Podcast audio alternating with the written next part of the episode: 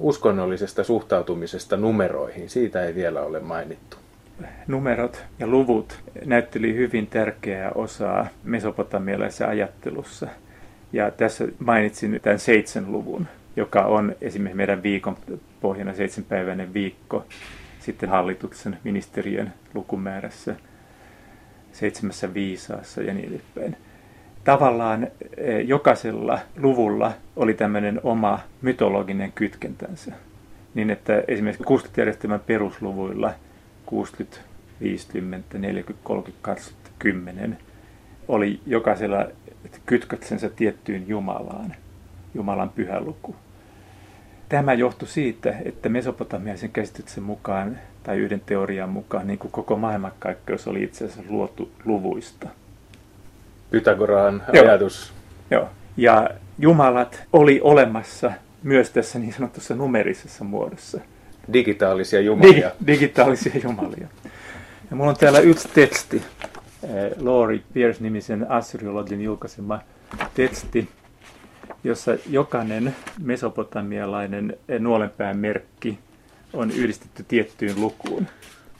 Jokaisella 600 merkillä on oma lukuarvonsa kyllähän tämä systeemi periaatteessa Kreikasta ja juutalaisilta on tuttu roomalaisilta, mutta siis että kaikilla 600 merkillä. Miten suhtaudut tähän? Onko tämä uskottava väite? Tämä ei ole väite, siis nämä on nuolenpää tekstejä, jotka on tota, julkaistu. Jos meillä on tässä ensimmäisessä kolumnissa tota, tämä nuolenpään merkki ja sitten sen lukuarvo. Onko tämä joku sanakirja siis? Tämä on tämmöinen niin kuin käsikirja tähän tämmöiseen lukuteoriaan. Meillä on tiettyjä tekstejä, jotka on kirjoitettu salakirjoituksella yksinomaan numeroilla. Ja pystytään sitten tulkitsemaan kirjoitettua tekstiä näiden numeroiden avulla ja sitten yhdistämällä näitä numeroita löytämään tietysti uutta informaatiota. Tämän numerisen dimension kautta päästään uuteen tulkintaan.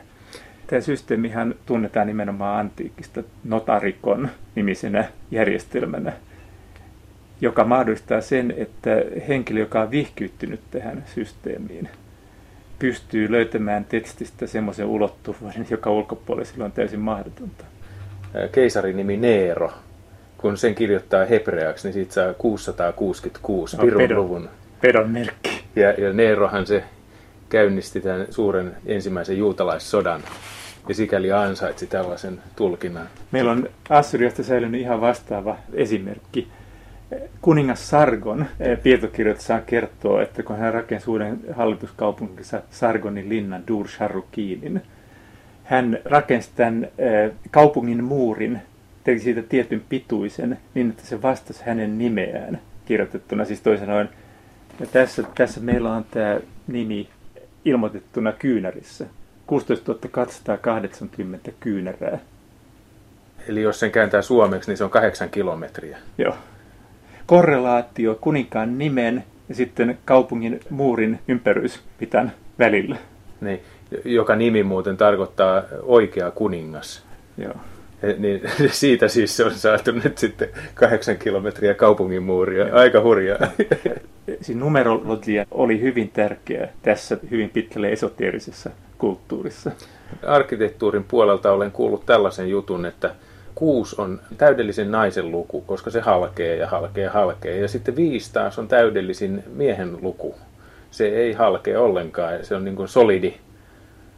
Onko tässä mitään perää? Ja sitten, että näiden jumpalla viitosta ja kuutosta vuoron perään sommitellen saisi hyvän toteutuksen, ikään kuin yin ja yang, molemmat on sitten tasapainoisesti läsnä siinä suunnitelmassa. Joo, aivan varmasti niin tässä on perää. Tässä on yksi aspekti, sanotaan, että on yksi pieni detalji tästä suuresta järjestelmästä, josta meille ei ole säilynyt viitteitä. Me ei tunneta suinkaan niin kuin kokonaisuudessaan tätä järjestelmää, mutta esimerkiksi pythagoralaisuudessa, josta meillä on paljon säilynyt tätä informaatiota Aristoteleen kautta ja niin edespäin, niin siellähän nimenomaan just, mä en muista olisi tämä esimerkki, mutta samantapaisia esimerkkejä on siitä. Toinen on tämä Pythagoran kolmio, joka kuten mainittiin, niin tunnettiin jo muinaisbabylonisen aikana ja myös tähän liittyvät teoriat. Näiden Pythagoran kolmien lukujen suhde, se on nimenomaan ollut tärkeä arkkitehtuurissa. lukujen väliset relaatiot lyö läpi koko tämän kulttuurin. Esimerkiksi niin kuin kaikissa nuolenpäätauluissa on tietty harmonia pitkän ja lyhyen tai sivujen välillä relaatio. Mesopotamiassa taiteessa, assyrialaisessa taiteessa, reliefeissä ja niin edespäin, ihmisruumiin ja kaikkien muiden osat on tietyssä harmonisessa suhteessa tarkalleen laadittujen sääntöjen mukaisesti, joka ulkopuolisella hyvin usein niin kuin jää huomaamatta. Tämä ulottuu myös musiikin teoriaan, koska mesopotamialaisessa musiikin teoriassa, josta sitten tämä kreikkalainen musiikkiteoria on suoranainen jatke. Niin ja myöhemmin niin, eurooppalainen. Niin, niin, niin lyyran kielten virityssuhde noudatti matemaattisia relaatioita. Ja jokainen lyyran kieli oli vihitty tietylle jumalalle, josta pääsemme sitten kreikkalaiseen sfääriteoriaan. Nämä seitsemän sfääriä oli kaikki planeettasfäärejä, ja jokaisella planeetalla oli oma jumalansa. Ja Pythagorashan oli opiskellut vuosia Mesopotamiassa. Joo, Babyloniassa useammallakin Pythagoraan biografilla on tämä tieto. Siis hän oli sekä Egyptissä että Babyloniassa. Lääketieteestä sen verran, että ainakin 250 eri lääkekasvia ja sitten sadan verran lisää muita yrttejä on siirtynyt assyrialaisten tietopankeista kreikkalaisille ja edelleen roomalaisille – minkälainen oli lääketieteen asema ja laatutaso Assyriassa? Lääketiede oli myös osa näitä salatieteitä. Ja kuninkaalla oli monopoli siihen. Siis se Herodotuksen tieto, jota perusteella on, on väitetty, että niin kuin lääketiede oli aika alkeellisella tasolla Mesopotamiassa, niin perustuu siihen, että tavallisella kansalla ei ollut oikeastaan lääkäreitä, joiden luotse olisi voinut mennä hoitamaan. Ei ollut sillä tavalla, että voitiin mennä lääkärin vastaanotolle ihan milloin tahdottiin, vaan, vaan nimenomaan niin kuningas monopolisoi lääkärit ja saattoi lähettää pyynnöstä sitten lääkäreitä parantamaan. Tietenkin koko hallitsevan luokan jäsenillä oli tämä mahdollisuus saada lääkärin apua, mutta pointti on siinä nimenomaan, että ainoastaan kuninkaan välityksellä. Ja tästä johtuu se, että esimerkiksi niin kuin parantaminen tämän kuninkaan persoonaa sillä tavalla, että kuningas on ikään kuin elämän yrtti, joka tuo parannuksen alamaisilleen. Tästä johtuu esimerkiksi myös se, että tämä parantaminen kristinustossa, niin kun kytketään niin kiinteästi Jeesuksen persoonaan. Jeesus oli suuri parantaja, jota pyrittiin koskettamaan, jotta parannuttaisiin. Tämmöinen samanlainen usko keisarin parantavaa voimaan oli myös keskiajalla.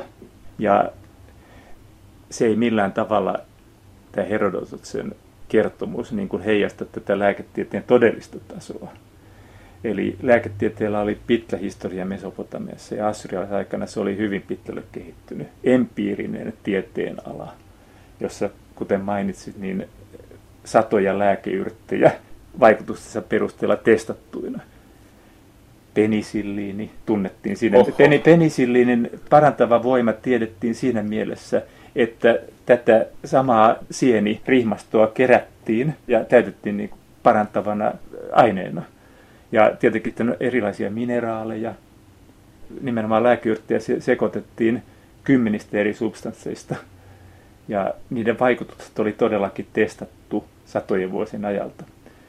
Meillä on säilynyt kymmeniä eri mesopotamiaisia lääketieteellisiä tekstejä, joissa tämän nykylääketieteen kaikki niin tunnusmerkit on olemassa. Sanotaanko laastarien käyttö, tamponit. Syntyvyyden ehkäisy. Syntyvyyden eh- ehkäisyä on myös, mutta ei tietenkään niin kuin samalla tavalla, samalla tavalla kuin nyt. Kun lukee näitä lääketieteen historiateoksia, niin siellä tulee kahtalaista tietoa. Toinen on se, että Hammurabin laissa annettiin niin hirmuiset ukaasit epäonnistuneelle lääkärille, että on ajateltu, että ei ne sitten uskaltanutkaan kirurgiaa harjoittaa ollenkaan, kun nämä rangaistukset on niin hirmuiset. Toisaalta on säilynyt kirurgisia instrumentteja, jotka on täysin kehittyneitä ja monessa suhteessa ihan samanlaisia kuin 1800-luvulla vielä käytettiin tässä samassa talossa kuin missä me nyt ollaan. Helsingin yliopiston Afrikan ja Aasian kielten ja kulttuurien tutkimuslaitoksella entisessä sairaalassa. Mikä tässä siis oli tilanne? Mesopotamiassahan ei tehty muumioita, ei tehty teollisessa määrin äh, ruumiin avauksia kuin esimerkiksi Egyptissä. Mielenkiintoinen kysymys. Hammurabin laki on epäilemättä vaikuttanut siihen, että kirurgia ei Mesopotamiassa ehkä kehittynyt samalla tavalla kuin, kuin esimerkiksi Egyptissä. Toisaalta vääjäämätön totuus on se, että Niinivestä on löytynyt kirurgisia instrumentteja. Meillä ei ole teksteissä kovinkaan paljon todisteita siitä, että kirurgiaa olisi harjoitettu Mesopotamiassa, mutta koska Assyri oli suurvalta, niin se oli tietenkin niin kuin avoinna kaikelle maailmassa olevalle tietämykselle. Ja voi olla, että niin kuin nämä instrumentit on esimerkiksi tuotu Egyptistä. Mesopotamiasta kulttuuria täytyy niin kuin ajatella ei suinkaan niin kuin ahtaasti mesopotamialaisilla, vaan se oli ihan kansainvälistä. Se oli koko ajan avoinna uusille vaikutteille ja kehittyi. Tästä lääketieteestä vielä toinen juttu, että nämä lääketieteelliset testit, joista on ollut puhetta tässä, niin ne on hyvin paljon orientoitunut farmakologiseen suuntaan. Et siinä on lääkeaineita, lääkeyrttejä, joita annetaan pillereinä tai juodaan pulvereina nesteen kanssa ja niin edespäin. Haavoja sidotaan ja niin edespäin. Siis hyvin samantapaista lääketiedettä kuin nykypäivänäkin. Mutta toisaalta niissä on myös komponentti, joka niin kuin meistä tuntuu hyvin primitiiviseltä. Nimittäin sairaudet katsottiin demonien aiheuttamat. Ja tämmöisiin terapeuttisiin testiin liittyy myös loitsuja, joilla pyrittiin kartoittamaan demonia. Toisaalta näiden eksorsistien, jotka olivat niin magian asiantuntijoita, niiden lääketieteellisiin metodeihin sisältyi myös tämmöistä farmakologista tietoa. Eli nämä kaksi asiaa täydensä toisiaan. Vähän samalla tavalla kuin nykyisessä lääketieteessä lääkäri niin, ja psykiatri on yhteistyössä. Mesopotamiassa lääkäri asuu ja sitten maagikko, eksorsisti, aashipu teki myös yhteistyötä. Ja se työjako on ollut aika tavalla samanlainen niin kuin tämän psykiatrin ja sitten väärinäisen lääkärin. Katos vaan. Tuohon aiempaan mainitsit, että lääkärit oli kuninkaan palveluksessa. Tulee mieleen kreikkalaiset lääkärit idässä. Ja heistähän tosiaan tiedetään, että ne järjestelmällisesti nimenomaan kuninkaan palveluksessa. Teesias esimerkiksi. Niin. Toisaalta lääketieteen jumalatar tai jumala oli, oli Mesopotamiassa Gula, joka oli eräs Ishtarin ilmenemismuoto. Ja lääketiedettä harjoitettiin myös temppeleissä. Ihan samalla tavalla kuin varhaisessa Kreikassa Asklepiotsen koulukunta harjoitti lääketiedettä Heran temppelissä Samossaarella ja niin edespäin. Apollon poika. Joo. Siinä, siinähän on nimiyhteys rakennettavissa tänne Assyriaan tästä Asklepioksesta. Kyllä. Miten se menikään? Apollo Askelatas on tämä kreikkalainen Apollon lääketieteellinen niin kuin aspekti. Ja Askelatas on taas lainasana Kreikassa asugallatusta. Asugallatu on tämän gulajumalattaren epiteetti, joka tarkoittaa suuri parantaja, suuri lääkäri. Ja itse asiassa Samossaadelta ja nimenomaan 500-luvun, 600-luvun Heeran temppelistä siellä on löydetty mesopotamialaisia patsaita, joissa on tämä Gula-jumalattaren pyhä eläinkoira kuvattuna. Koirahan näytteli suurta osaa Apollon kultassa myös. Joten on ihan selvää, että kreikkalaiset on saanut vaikutteita eh, mesopotamialaisesta lääketieteestä. Monet näistä varsinaisista, varsinaisista kreikkalaisista Hippokratian koulukunnan niin kuin teksteistä niin on pystytty suoraan yhdistämään diagnostiset tekstit esimerkiksi, niin kuin on pysty yhdistämään mesopotamialaisiin lääketieteellisiin teksteihin. Vai niin? Toisaalta on huomattava niin kuin tärkeä ero näiden mesopotamialaisten ja kreikkalaisten varhaisen lääketieteen välillä, nimittäin se, että mesopotamian lääketiede oli pitkälti empiiristä. Se oli 2000 vanha perinne kreikkalainen lääketiede on pitkälti teoreettista, koska niitä puuttu tämmöinen empiirinen dimensio sieltä.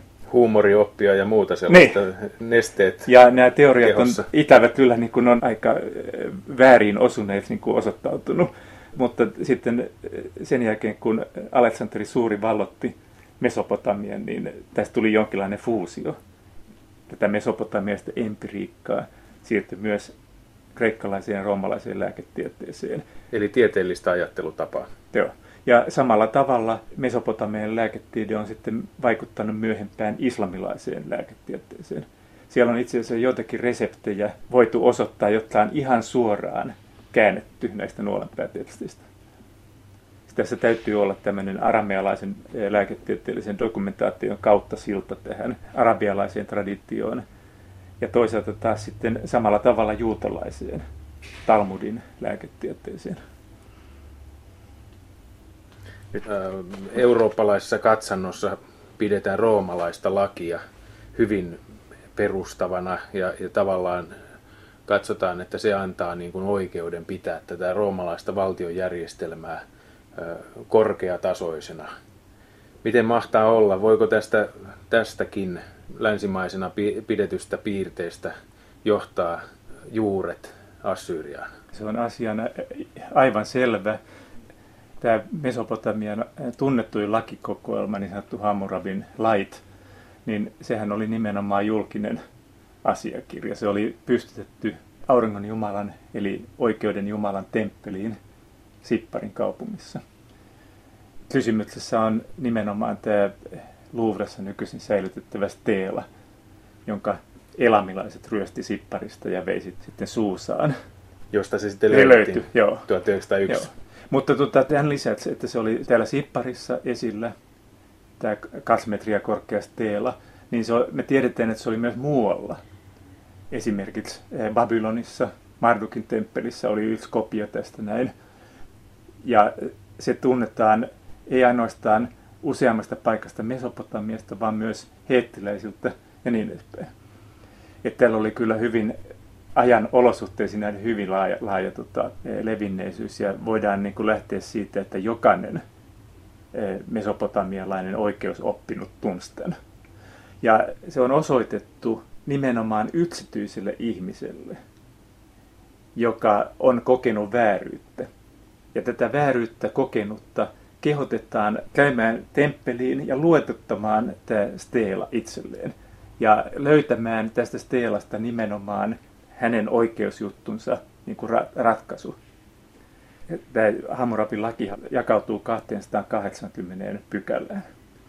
Ja oikeushistorioitsijat on joskus katsonut, että kysymyksessä ei olisi laki sanan varsinaisessa merkityksessä koska tämä ei ole ollenkaan niin kattava. Niin, että kun... se olisi päätöskokoelma niin, esimerkiksi. Niin, niin. niin. Kuitenkin kysymyksessä on nimenomaan universaalisesti tarkoitettu kokoelma kuninkaallisia oikeudenpäätöksiä, jotka on tarkoitettu kattamaan koko inhimillinen kulttuuri. Nämä on suuntaa antavia, nämä päätökset. Siis ei ole pyritty kattamaan joka ikistä yksityistapausta, koska joka ikinen oikeusjuttu on erilainen, vaan nimenomaan antamaan nämä suuntaviitat, joita perusteella tuomari voi sitten interpoloida tämän oikean päätöksen. Ja me tiedetään asiakirjojen perusteella, että tätä todella on sovellettu sillä tavalla.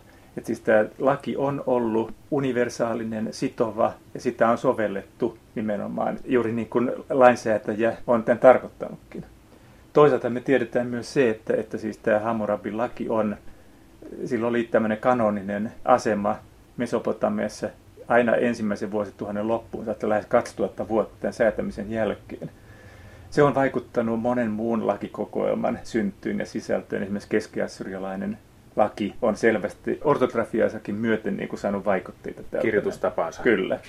Ja sama juttu heettiläisillä lailla ja niin edespäin. Me tiedetään myös se, että raamatusta tunnettu Mooseksen laki on osittain suora kopio tästä näin. Tosin tämä redaktori on käyttänyt tätä lakia luovasti.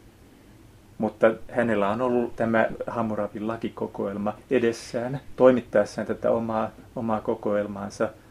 Ja todennäköisesti kysymyksessä on uusassyrialainen kopio tästä näin jonka joku juutalainen pakkosiirtolaisuudessa oleva lainoppinut on toimittanut 600-luvulla ennen Kristusta. Tuosta tulee mieleen Abrahamin poikien tapaus, Jaakob ja Ismail. Ismail on toistakymmentä vuotta vanhempi, mutta sivuvaimosta syntynyt. ja sitten Saarasta syntynyt varsinainen virallinen vanhin poika. Tämähän on yksi oikeustapaus suoraan eräistä vanhemmasta laista, Lipit Istarin laista, jossa on hyvin monenlaisia tällaisia perheongelmia sitten käydään läpi ja annetaan niissä sitten malli, ratkaisukaavat.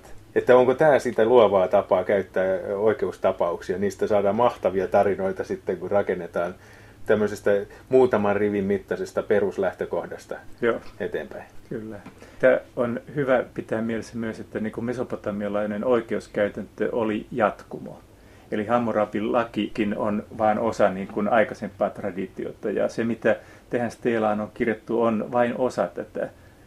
Lipit Ishtarin laki, kuten totesit tässä, niin sitä, sitä sovellettiin vielä kauan sen jälkeenkin ihan muualla. Ja mulla on useita muitakin esimerkkejä tästä. Hammurabin laissa on yksi pykälä, jossa käsitellään riitajuttuja, jos esimerkiksi niin kun mies lyö toiselta hampaan, niin joku tietty rangaistus säilytään. Mutta ainoa kohta, jossa tätä on sanakaan tarkasti sovellettu, on 500 vuotta aikaisemmassa muinaisakkadilaisessa tekstissä, jossa ihan sama sakkorangaistus, joka Hammurabissa määrätään, määrätään paikallisessa tuomioistuimessa. Eli siis tämmöinen oikeusperinne on ollut Mesopotamiassa hyvin vahva ja elinvoimainen. Ja kukin kuningas on sitten omalla kohdallaan niin kuin soveltanut sitä eri tavalla näihin julkaisemiinsa lakikoodeksiin. Hammurabin laki ja Lipitishtarin laki on vain edustajia tästä traditiosta kokonaisuudessaan. Vanhin tunnettu lakihan on, on tämä niin sanottu Uurnammun laki, Uurin dynastian ajalta noin vuodet 2100 ennen Kristusta, mutta tämäkään ei välttämättä ole vanhin. 300 vuotta aikaisemmat ajalta on tämä muinaisakkadilainen oikeudenpäätös, johon mä juuri viittasin, ja varmasti jo näitä koodekseja ollut silloinkin. Se, mikä tässä on mielenkiintoista, on tämä jatkuvuuselementti. Me puhutaan nyt seemiläisistä, akkadilaisista, niitä varhemmista, sumerilaisista, joiden kieliryhmää ei vieläkään tiedetä. Sitten tässä oli näitä indoeurooppalaisia, heettiläisiä, siis kulttuurista, kielestä, kieliryhmästä riippumatta käytetään samoja standardeja. Tässä on vielä sekin mielenkiintoinen aspekti, että tämä lakikieli, joka on hyvin monimutkaista, se on ilmeisesti vaikuttanut ylipäätänsä kielten kehitykseen dynaamisesti sillä tavalla, että tietyt kielelliset rakenteet, esimerkiksi monimutkaiset pitkät lauseet, joissa on paljon sivulauseita ja niin edespäin. Ne on syntynyt ainoastaan sillä tavalla, että tämä lakitraditio on kulkenut maasta toiseen. Ja tätä kautta nimenomaan voidaan niin kuin seurata sitä, miten mesopotamialainen lakikieli ylittää valtakuntien rajoja, siirtyy ensin heettiläisille ja sitten heettiläistä sitten taas kreikkalais-roomalaiseen traditioon. Tiettyjen rakenteiden ilme, ilma, ilmaantuminen kieleen on vaikea selittää ilman tämän tapasta selitystä. Joo. Puhuttiin tuossa roomalaista laista, niin on jännä huomata, että suurin roomalaisen lain kokoelma, Corpus Juris Civilis, joka on 500-luvun alkupuolelta, 520-luvulta, niin merkittävä osa siitä on itse asiassa kirjoitettu tuolla Beirutissa, siis, siis Lähi-idän lakitieteilijöiden aikaansaannosta, vaikkakin läpikotasin kreikkalais-roomalaisia jo siinä vaiheessa, mutta, mutta kuitenkin. Sama juttuhan on tavallaan kreikkalaisessa filosofiassakin. Platonismin ja sitten Kreikan klassisen ajan filosofian jälkeen suurin osa filosofian suurista nimistä tulee nimenomaan lähi -idästä. Stoalaisuus on kauttaaltaan nimenomaan lähi Kyproksesta lähtöisin alun perin sen on. Ja sitten nämä kyynikot, Diogenes niin edespäin, niin myös Babyloniasta. Et siis tämä kreikkalaisuus on monella alalla niin käsittävä hyvin, hyvin suhteellisesti. Se oli jännä, kun ylväin kreikkalainen Aleksanteri Suuri ja Diogenes kohtas toisensa. Ja voimansa tunnossa nuori Aleksanteri kysyi sitten Diogeneelta, että no mitä, mitä toivoisit, nyt on sun elämästilaisuus, että toivoi jotain, niin mä, mä annan sulle. Niin Diogenes vastasi, että siirry pois auringon edestä. Näin se meni. Ja sitten jos vielä katsotaan yhtä erikoista Rooman lain alaosaa, niin merilaki, niin se, se tulee Roodokselta. vaikkakaan ei nyt voida osoittaa ihan Levanttiin ja lähi niin, niin Roodoskin on kyllä siellä päin, kun Roomasta katsotaan. Joo, no sitten, sitten vielä kartotuksesta ja maantieteestä. Tässä on edessä nyt maailman kartta. Tämä on ehkä vuodelta 700. Se on ympyrän muotoinen ja sen keskellä on teen-muotoisesti sitten välimeri ja tätä mannerlaattaa, jota tämä välimeri tässä nyt halkoo, niin reunustaa tämmöinen pyöriä rengasmainen virta. Kreikkalainen varmasti sanoisi, että se on okeanos virta. Mutta näin suomalaisen kannalta kiinnostavinta on se, mitä löytyy tämän okeanosvirran ulkopuolelta. Siellä on siis tällaisia ikään kuin tähden sakaran muotoisia saariksi ehkä heitä voisi kutsua. Tekstissä on nagu, joka nimenomaan tarkoittaa saarta, mutta myös niin kuin aluetta. Joo. Ja nyt kun me verrataan tätä nykyiseen karttatietoon, niin esimerkiksi Englanti voisi olla yksi tällainen saari, joka meren erottamana on tämän äh, mantereen edustalla. Skandinavian saari voisi olla, äh, niin kuin saareksi ymmärrettiin pitkään, voisi olla toinen tällainen. Ja nyt kun katsotaan sitä tekstiä vähän tarkemmin, niin siellä lukee näin, tällaisen yhden kolmion luona. Missä aurinko ei paista. Tässä on joku käynyt sellaisessa maassa, jossa talvisaikaan aurinkoa ei juuri kauheasti näy. Baltiassa veikkaisin, koska Baltiasta on löytynyt babylonialaisia tai mesopotamialaisia patsaita. Katsin kappaletta taitaa olla peräti pronssipatsaita, jotka tuskin on sinne voinut kulkeuttaa muuta kuin mesopotamialaisten kauppiaiden mukana. Mehän tiedetään se, että eh, mesopotamialaiset sai Baltiasta nimenomaan meripihkaa assyrialainen sana ilmeshu on lainasana. Valtilaista kielestä taitaa olla se Latviassa, mutta joka tapauksessa eh, viron kielessäkin on sana helmes, siis helmi, joka tarkoittaa nimenomaan meripihka helmiä. Meripihka oli, oli Mesopotamiassa erittäin arvostettua. Ehkä kaikkein kallisarvoisin kivi, jos näin voi sanoa, mitä, mitä sieltä löytyy. Silloin oli paljon esoteerisia ulottuvuuksia tämän takia. No, tämä maailmankartan tarina ei lopu tähän, vaan siinä vieressä sitten lukee vielä lisää. Siinä on kaksi henkilönimeä, Utnapistim ja Akkadin Sargon. Akkadin Sargonista en niin muista, että missä kaikkialla hänen väitettiin käyneen, mutta Utnapistim oli Gilgamesh-epoksen se viisas, jonka luota Gilgamesh kävi kysymässä ikuisen elämän salaisuutta. Utnapistim, ruuku, hänellä on niin kuin lisäepiteettinä kaukainen. Ja se, että hän löytyy niin tästä maailmankartasta, varmaankin johtuu siitä, että on haluttu vastata tähän mesopotamialaisen mytologian maailmankuvaan. Ja silloin on loogista, että niin kuin Utnapistin löytyisi täältä jostakin. Sargonin sijoittaminen tänne johtuu siitä, että hän niin kuin tunkeutui vallotuksissaan legendaarisille maille, niin kuin just tämmöiseen Purushandan valtakuntaan, joka löytyy Anatoliasta. Kautta Mesopotamian historian niin kuin tämä on ollut yksi näitä, näitä sitten niin kuin mesopotamialaisen kulttuurin eh, rajoja, jonne, jota on aina niin kuin pyritty saavuttamaan uudelleen ja uudelleen. Aivan. Mutta jos katsotaan Gilgamesh-eposta tarkasti, niin siellä todella kerrotaan, että Gilgamesh joutuu maahan, jossa aurinko ei nouse. Näin on. Ja, ja kestää pitkän aikaa ennen kuin se sitten nouseekin. Mm. Että ilmeisesti siinä kohtaa siirrytään sitten talvesta kesään ja, ja tätä, päästään tapaamaan viisasta tietäjää. Tämä konteksti, jossa Utnapishti esiintyy tässä eh, myytissä, niin on sellainen, että täytyy olla varovainen niin kuin sen tulkinnassa, koska matka Utnapistimin luo tapahtuu toisessa ulottuvuudessa kuin tämä Epotsen muu toiminta –